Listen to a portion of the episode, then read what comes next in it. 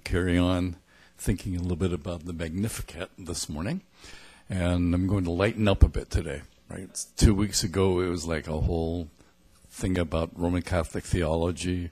Last week I tried to describe the human person. Do you have a soul and a spirit and a body, or just a soul and a body? And so today you can just relax a little bit. I'll be shorter, and uh, we'll just meditate a little on the Magnificat. Um, a question that, has been asked by those who study the New Testament is um, where did Mary get the Magnificat from? Where did a 12 or 13 or 14 year old young girl learn such great theology and uh, where did she get this amazing experience with God that she could talk to God about things that are massive, things that are beyond her understanding? And it's been noticed that the New Testament and the Old Testament very many times mirror each other. And if, if you're looking for sort of a, a gradual journey through the Bible, the, the central, central focus of the whole Bible is the person of Jesus.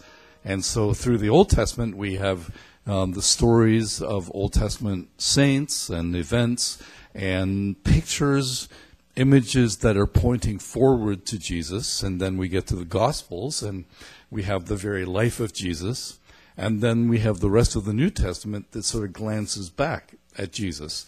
And in the middle of it all, the New Testament, as it um, becomes fuller and fuller, has ways of explaining the Old Testament. And we then read the Old Testament with sort of a aha understanding where we, we say, what we first of all read as a story and couldn't understand, now we see that interpreted through the lens of Jesus at the center and then explained in the New Testament, we see how it all fits together. And that becomes an argument for the Christian faith, is the way that the Bible, uh, written over so many centuries and written uh, by so many people and in so many background cultures and so on, has a, a cohesion to it that is it is beyond human reasoning.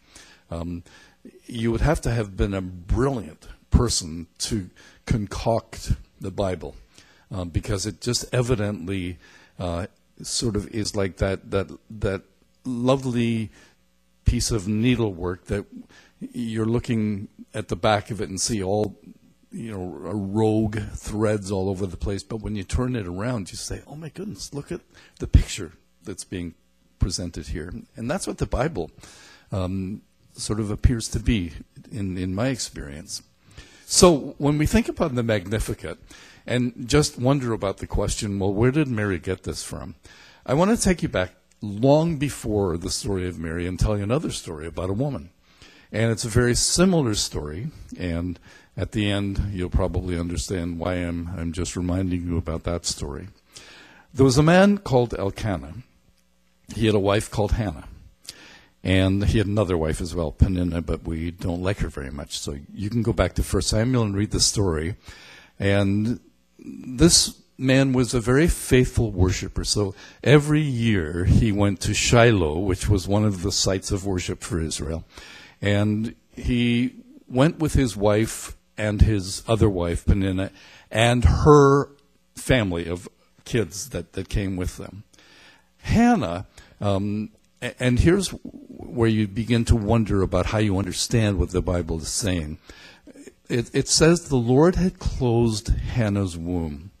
And so Hannah was not able to have children. And the larger theological question there is about God closing her womb and how intricately is God involved in that kind of a thing. But what made matters worse was that Peninnah mocked Anna, Hannah, because she couldn't have children. I mean, you can imagine the, the nasty, merciless taunting that went on. And it is it's it's proven by the fact that Hannah found herself weeping bitterly. And praying to God in absolute desperation about this plight that she is in. Her husband Elkanah said, "Why, why don't you just, you know, in a sense, get over this? Am I not better for you than ten children? And he, he's trying to say, I, I don't need you to have children. That, and, and I want to be for you the kind of husband I should be.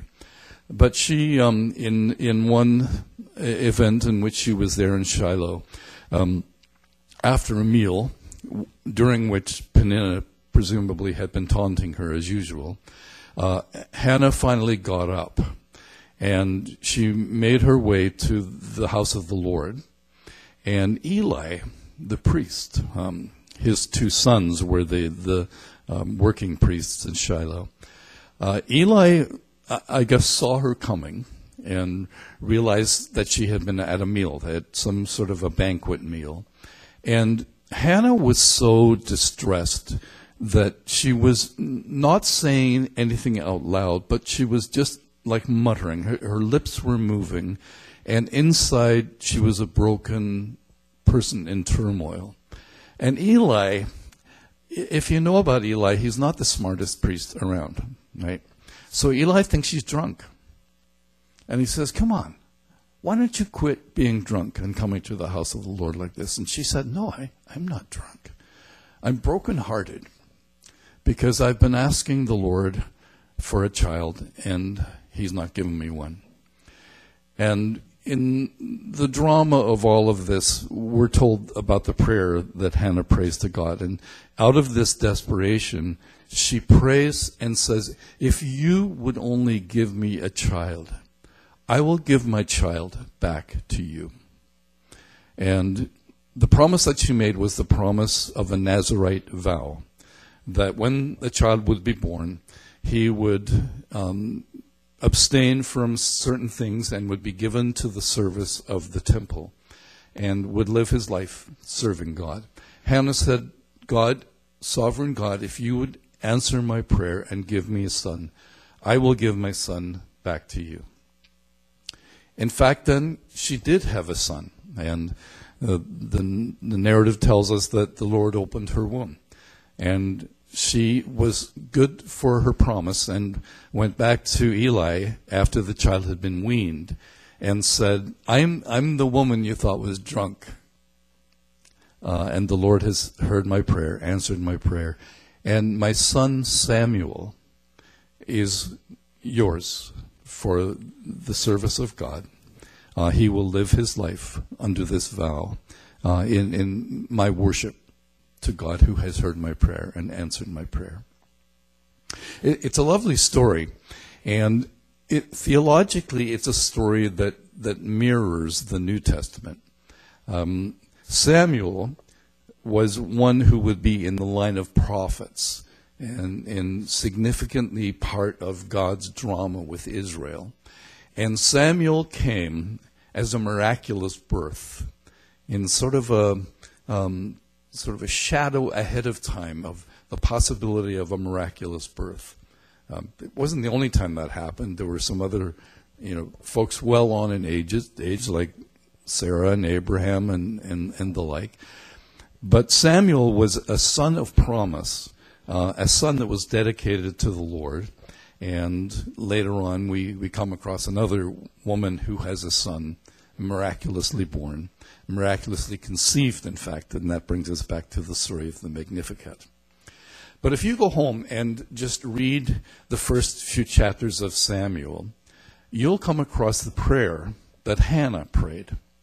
And it's uncanny to notice that the prayer that she prayed was pretty much like the prayer Mary prayed. Uh, in fact, I have a, you won't be able to read everything that's in front of you here, but here's the, the Song of Hannah in one column and the Song of Mary in another column. And sort of item by item, you can compare the way that they really are mirroring each other, which again is an interesting note when we try to understand what the Bible is, what the nature of the Bible is, that some things that were written thousands of years apart could actually be really consistent and really rhyme with each other. Uh, so it, it, would really appear that the song that Mary sang was a song that Hannah sang. Um, where she learned it probably was the synagogue, where she was listening to the readings of Scripture, And um, in in societies where there's a uh, a high level of Ill- illiteracy, oftentimes there's a high level of of comprehension. Um, over the years, there were a few of us teaching some um, pastors in Uganda um, who were uneducated pastors in the sense that they'd not been to school or they'd not been past just a few years of, of early elementary school. And their capacity to grasp was phenomenal. Uh, it was be- beyond mine and the others that were there with me teaching, where we would give them exercises, and they, in just in in conversation at tables, they would go to levels of understanding that were profound. They were able to perceive truth, um, not because they learned how to write and spell and and put it down on paper, but because uh, when the way that they were learning was a different way than ours. Um, not to say that um, ours isn't a tremendous gift in, in the whole Western world. Um, but Mary, as a young girl, apparently had quite a capacity for remembering Scripture, remembering the stories. And maybe Hannah was her, her hero somehow or other. And so when she wanted to respond to what God was doing for her, she remembered a song. She remembered a song from the Old Testament scriptures. And she sang that song. Um, not verbatim, but she sang it idea by idea. Uh, not in the same language because it would have been in Hebrew and hers would probably been in Aramaic. Um, but enough of the song uh, showed up in Mary's song that it was offered now as, again, a song of worship to God. Here, here's what she sang. And uh, I've taken off the uh, soul uh, magnifying and the spirit rejoicing and some of the other parts. And here, here's at, at the heart of the song. He has had regard for the humble state of his bondslave. Slave, for the mighty one has done great things for me, and holy is his name. And his mercy is upon generation after generation towards those who fear him. He has done mighty deeds with his arm. He has scattered those who were proud in the thoughts of their heart. He has brought down rulers from their thrones, and has exalted those who were humble. He has filled the hungry with good things, and sent away the rich empty handed. As we, on our Christian journey, um, strive to understand um, who God is, what God is, what God's attributes are, what God's characteristics are, we are on a steep learning curve that just goes on getting steeper and steeper, appropriately so, because we never ought to claim that we know what God is like. We never ought to claim that we grasp God. We must always, every time that we learn something new, roll that back into the things that we think we have learned before, and then say, now what else am I supposed to know and learn? One of the great errors of theological education is reductionism, where we take things that we know and write them down in books and in texts and say, there, done. And you can't get God that way. Like the old story about the little boy in Sunday school. Um, his teacher said, What are you drawing? And he said, God. And the teacher said, Nobody knows what God looks like. And the student said, They can have a look once I finish the picture. That's what we do, though, isn't it? Once we get some familiarity with God, we say, There it is. That's what God is like. And while God has reduced himself in a very gracious way in the person of Jesus, where he has said, you, you actually can understand God by understanding Jesus. But it's not a full understanding of God because um, God is beyond, invisible, in, in, um, incomprehensible. He's, he's so much more. And so we keep on learning and we keep on pressing in uh, to learn what else there is to know about God. The one thing that we are able to do, and I think what the Bible advises us to do, is to look at what God has done. And if you read the Psalms, um, you will hear the psalmist exhort us to give thanks to the Lord and praise to the Lord for the things he has done. Bless the Lord, O my soul, and all that is in within, all within me. Bless his holy name. He has done great things. And so, the great things that God has done, um, the record of which is the whole testimony of Scripture, um, those are glimpses into what God is like. They are sometimes confusing and seem even to be contradictory glimpses. But every time we see God doing something, it's like we need to say, oh, God did this. Why did God do this? What has God told us about why He did this or why He would do this? Why did God do this and not that?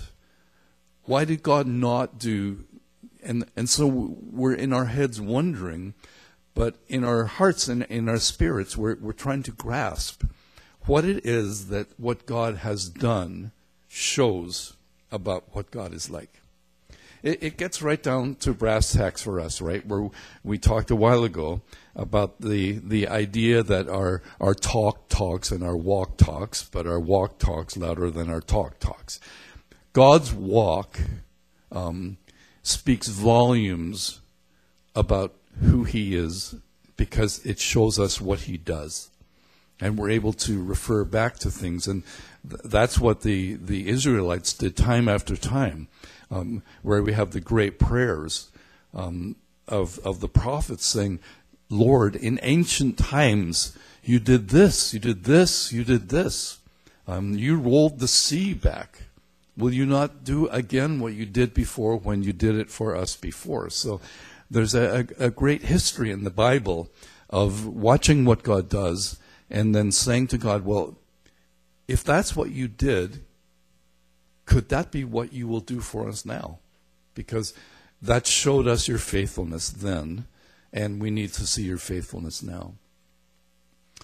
When we look at what God has done, then we give praise to Him and just say, This is what you did. On a daily basis, as I suggested to you in the morning, we need to start with a commitment to God's covenant loyalty and say, Today, I believe that you will be loyal to your covenant, your promises to me.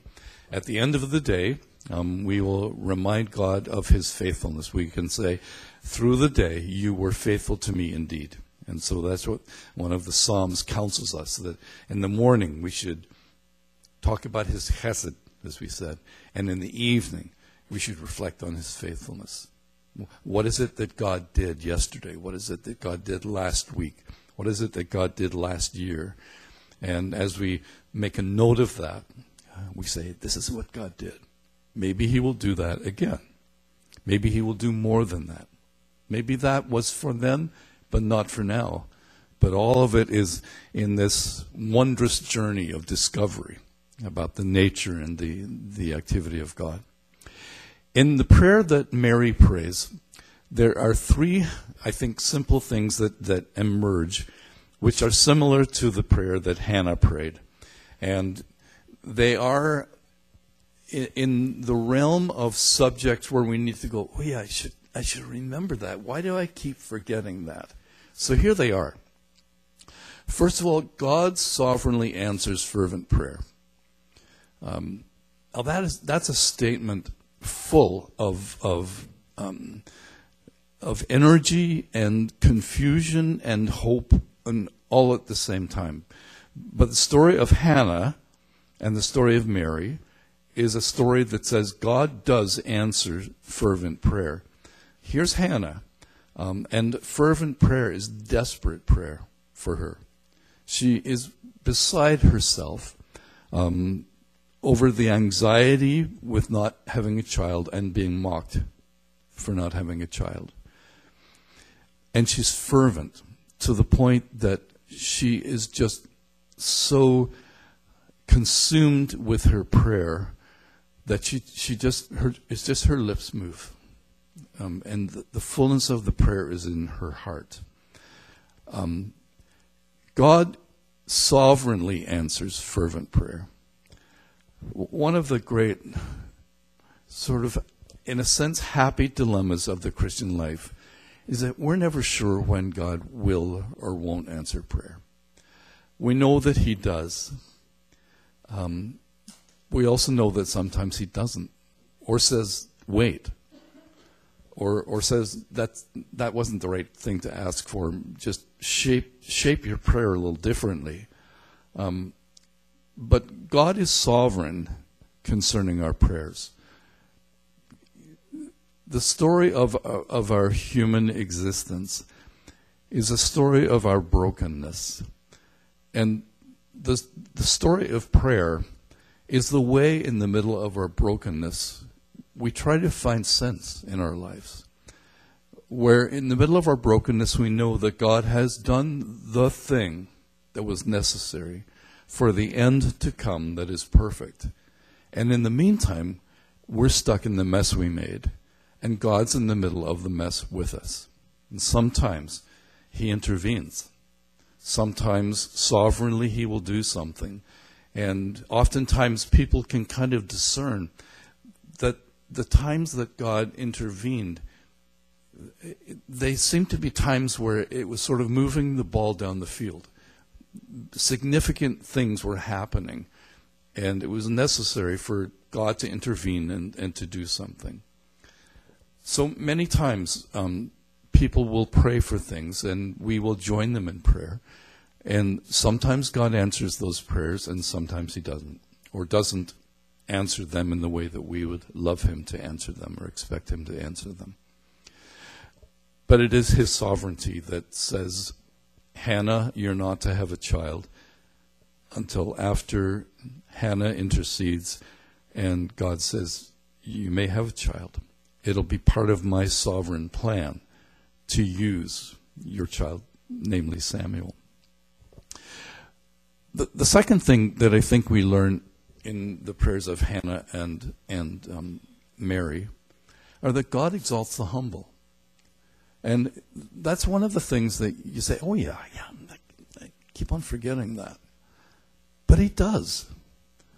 Um, the story of Hannah, the story of Mary, um, are both stories of humility. And we don't have to go so far in the Bible to understand that God really, really understands and exalts the humble. God resists the proud but he exalts the humble. Um, and when God moves his story forward, you're better to look in, in the corner where unimportant people or unimportant events apparently seem to be going on. Because that, that's where he is. Where would you go and look for a king? Well, if you go, you know, according to wisdom of the day, you would go to find out, well, where's this king supposed to be born? Where's the palace? Because we need to go and worship him as well. Well, would you expect a king to be born in a feeding trough? Would you expect the king um, to be born to parents who, well, they didn't have deodorant, I guess. So, yeah, you know. Uh, would you expect that? Absolutely not. I mean, could we reasonably believe that a, a child – born illegitimately to a young girl from Galilee, no less, is a king? Not unless you think, oh no, what's the way the world would think, or what's the way that we would think in our brilliance, and then go to the other direction. Because God says, your thoughts are not my thoughts. And so every time we, we try to have a conversation with God, we need to hear Him saying, Yeah, yeah, yeah. But you don't think the way I do. I don't think the way you do. And your wisdom is foolishness to me. And sometimes my wisdom looks like foolishness to you. That's the deal. So get it through your thick skull that God is for the humble. He's for the poor. He's for the widows. He's for the orphans. He's on the side of the oppressed. In the events in our world today, He's on the side of people who are starving. He's on the side of people who fear for their lives. He's on the side of orphans. Um, and the sick and the dying. He's on their side. Do we always understand why he doesn't have something happen that, that will will make it better and make it right? Someone has said, you know, I, I said to God, why don't you do something about that? And God said back, well, I have the same question. Why don't you do something about that? And we know that that's what we're called to. But, but do we understand that God exalts the humble? Um, the way up is the way down, not in a sort of a business smart approach to things, but in honest, real facts. Um, when you think too much of yourself, you're thinking too much of yourself. Um, my mom would just say to me, You are too big for your boots. And she was right. Because God exalts the humble when we get to the point that we think there's, there's, there's no farther down than this, then God says, right. So you're right where you should be if you want me to use you. And honestly, we might struggle with that and say, I don't think I'm ready for that. I'm, I'm not ready to be emptied. I'm not ready to die to myself. I'm not ready to give up things. And God will say, okay. But you do know that I exalt the humble. And, and that's what Mary sang. She said, He has seen the humble state of his bondservant. He's seen the fact that I am the least, in the least in the land, um, in the least admirable circumstances. Um, and he's exalted me. And then God devalues power and wealth. That's what both Hannah and Mary sang about.